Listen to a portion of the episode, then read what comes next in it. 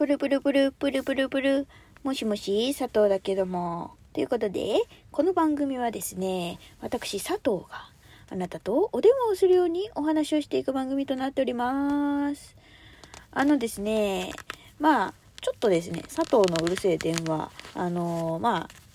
々だったなっていう感じだったと思うんですけど、ここに2日ぐらい多分連続で出してはいると思うんですけれども、ちょっとね、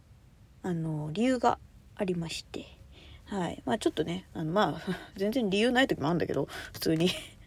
あべってあべあべって時もあるんだけど、そうちょっとね、今回に関してはね、理由がございまして、何かというと、私のですね、おばあちゃまがですね、ちょっとですね、倒れまして、急に、はい、そうびっくりした。なんかね、この間日曜日かなに、結構前の日曜日なんだけど、そう普通にさ、携帯をいじってまして、 YouTube 見てて、でその時はね、佐藤のるせで普通に更新してたぐらいかな、そうだったんだけど、そうその時にね、いきなり電話がおばさんからかかってきてさ、で佐藤ちゃんどうしたの、佐藤ちゃん今どう、何してるって言われて、家で普通に携帯いじってたよって言って、あ、そうなのって、いや実はさみたいな、なんか普通のさ、すげえ普通のテンションで話してくるじゃん。でさ、みたいな。でなんかいつもね、おばさんとね、家がね割と近くて、でなんかお野菜もらったから持ってくとか、持ってくからちょっと待っててとかね、取りに来てとかね、いろいろあるんだけど、そうまたそういう感じかなって思ってたの。そしたらさ、いやーババが倒れてみたいな、みたいな。そうで、おばあちゃん今年で88歳、もういわゆるベージュってやつですな、そうになって、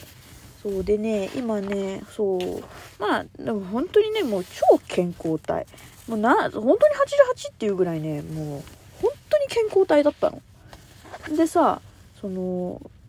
て言うんだろう、倒れる要素がないって言ったら変なんだけど、でもさ、ほらいきなり倒れるじゃん人って、だからね、と思って、そうで、しかもさ、そう思い出したんだけど、今それに対してすごいびっくりしたんだよ私、その時。なんでかっていうと、午前中、その日の午前中に私おばあちゃんと実際に会ってて、そうで、うちのおばあちゃん、そのおばあちゃんとおばさんとうちの家ってすごい近いの。だからさっきのね、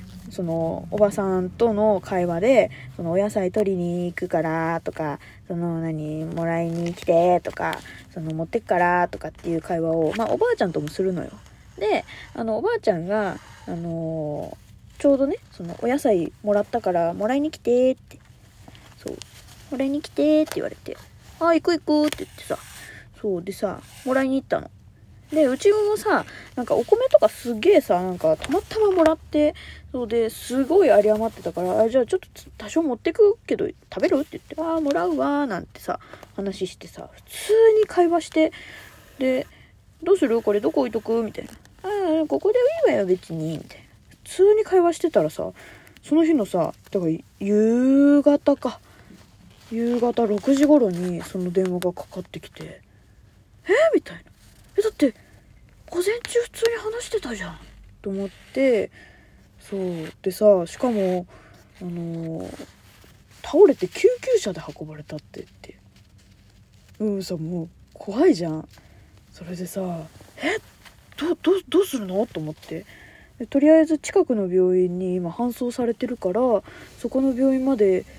行けるって言われて、でそのおばさんがね、ちょうど車買い替えたばっかりだったみたいで、でちょっとリカちゃんさ、乗せてってくれないって言われて、いいよいいよっつってさ、でそ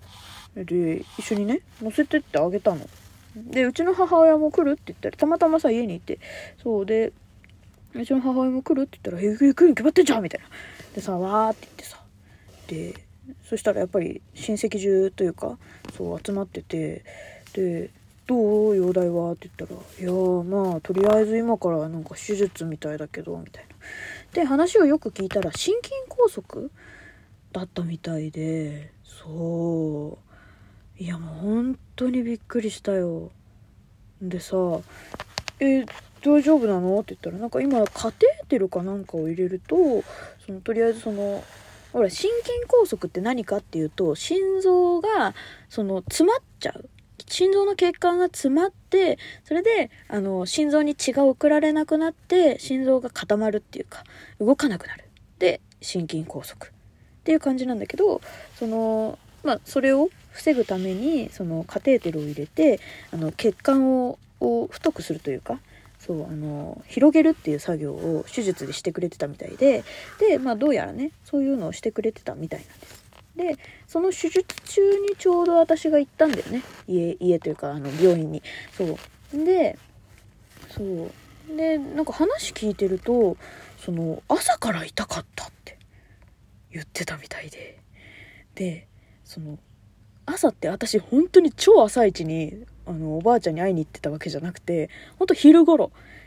に会いに行ってて、みたいな、朝から痛かったな、言ってくれればよかったのにって言ったら、その近くに住んでるおばさんが実は私も昼間会っててっていう話し始めて、でそうなのって言って、でその時も何も問題なかったよって、ちょうどたまたまその私からもらった野菜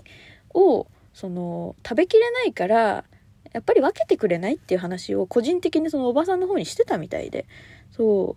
でちょうどね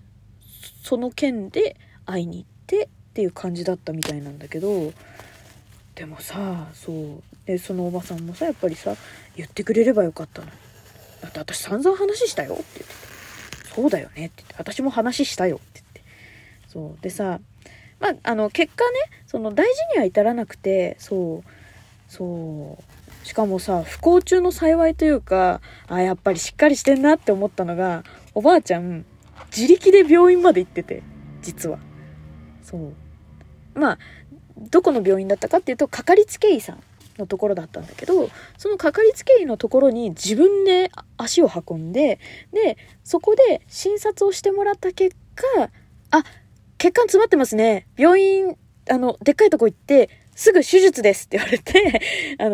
動かないでください、救急車乗ってくださいみたいな感じだったみたい、どうやら。で朝から心臓ってか胸のあたりがちょっとシクシクするのよねっていう感じだったみたい、どうやら。それでシクシクするで、なんかちょっと違和感あるのよねぐらいだったみたいで、朝はそんなにね大したことなかったんだって。でもなんかやっぱり心配だからって言って、しかもその日たまたま私とおばさんが来た後なのかな、来た後にちょっと遠くにいるおじさんにも、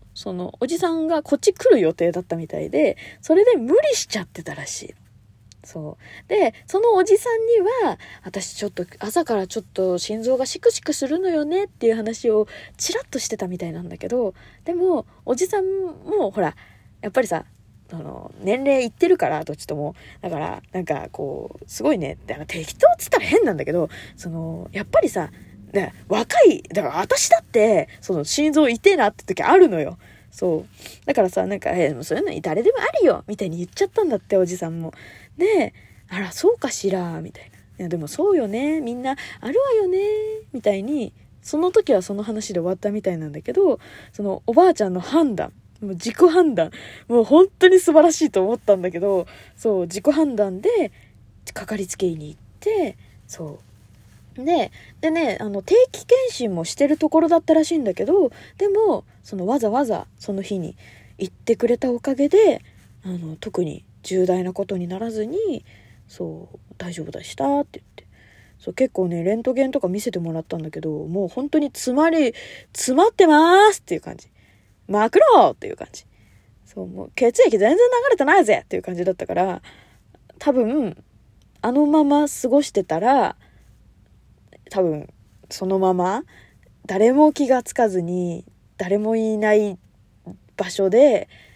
そのバタッと倒れちゃってた可能性もある。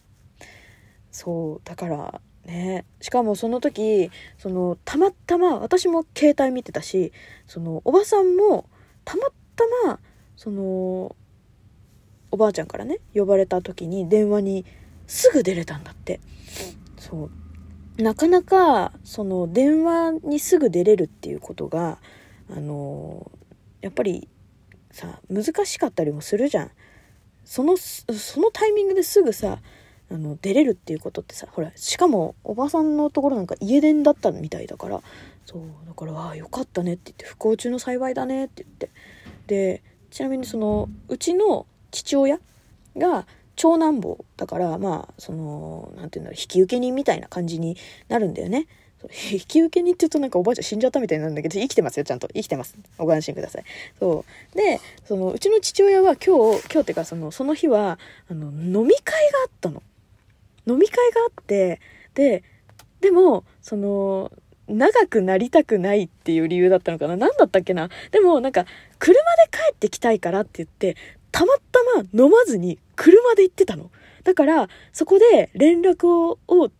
してそのまま飲み会から車で直接病院に来ることができて、時間がね、そうみんなねたまたま本当に不幸中の幸い、そうっていうことがあったんでね、もうねみんな家族の人とは本当にこまめに連絡を取りましょう。私は本当に思った。そうでもこまめに連絡しててもそういうこともあるんでね、ちょっと本当にね気をつけていきたいなと思った事件というか、まあそういうことがあったんでね、皆さんもおばあちゃんたまにはね連絡してみてください。元気かなってね、この際そういうのはね本当に必要なんでねということでね、ちょっとしんみりしちゃいましたけど、次回からちゃんと元気な佐藤です。でじゃあねー。